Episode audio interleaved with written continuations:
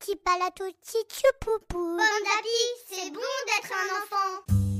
Le Noël de Hérisson, un podcast proposé par le magazine Pomme d'Api pour patienter en attendant le jour de Noël. Chaque jour, vous allez écouter une nouvelle histoire. Petit Hérisson est un collectionneur de livres et pour Noël, il a décidé de partager ses trésors d'histoire. Aujourd'hui, 1er décembre, le Noël de Hérisson. Par une terrible nuit de tempête, un hérisson, au volant de sa camionnette, arrive dans une forêt. Des tourbillons de flocons l'empêchent d'avancer. Il ne voit presque rien. Seules quelques lumières clignotent faiblement dans le lointain. Hérisson est si fatigué qu'il décide de s'arrêter pour passer la nuit. Le lendemain matin, Hérisson remonte le col de son manteau pour se protéger du froid. Il fait le tour de sa camionnette.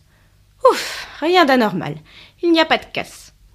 Et à l'intérieur, les livres de sa bibliothèque sont toujours bien en place sur les étagères. Hérisson est un grand collectionneur d'histoires. Dans son bibliobus, il transporte tous les précieux livres qu'il a récoltés au cours de ses voyages. Des contes venus des quatre coins du monde, des fables, des poésies et toutes sortes d'histoires. Hérisson aperçoit des maisons. Avec leurs cheminées qui fument, elles sont des dizaines. C'est un village au milieu de la forêt. Mais tout est silencieux. Il n'y a personne dehors. Les volets sont fermés. Aucune décoration dans les rues. Rien ne brille, alors que Noël approche. Quel dommage, se dit Hérisson. C'est un peu triste ici.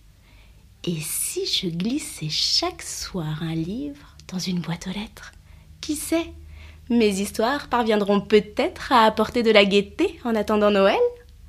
Demain, Hérisson ira livrer sa première histoire.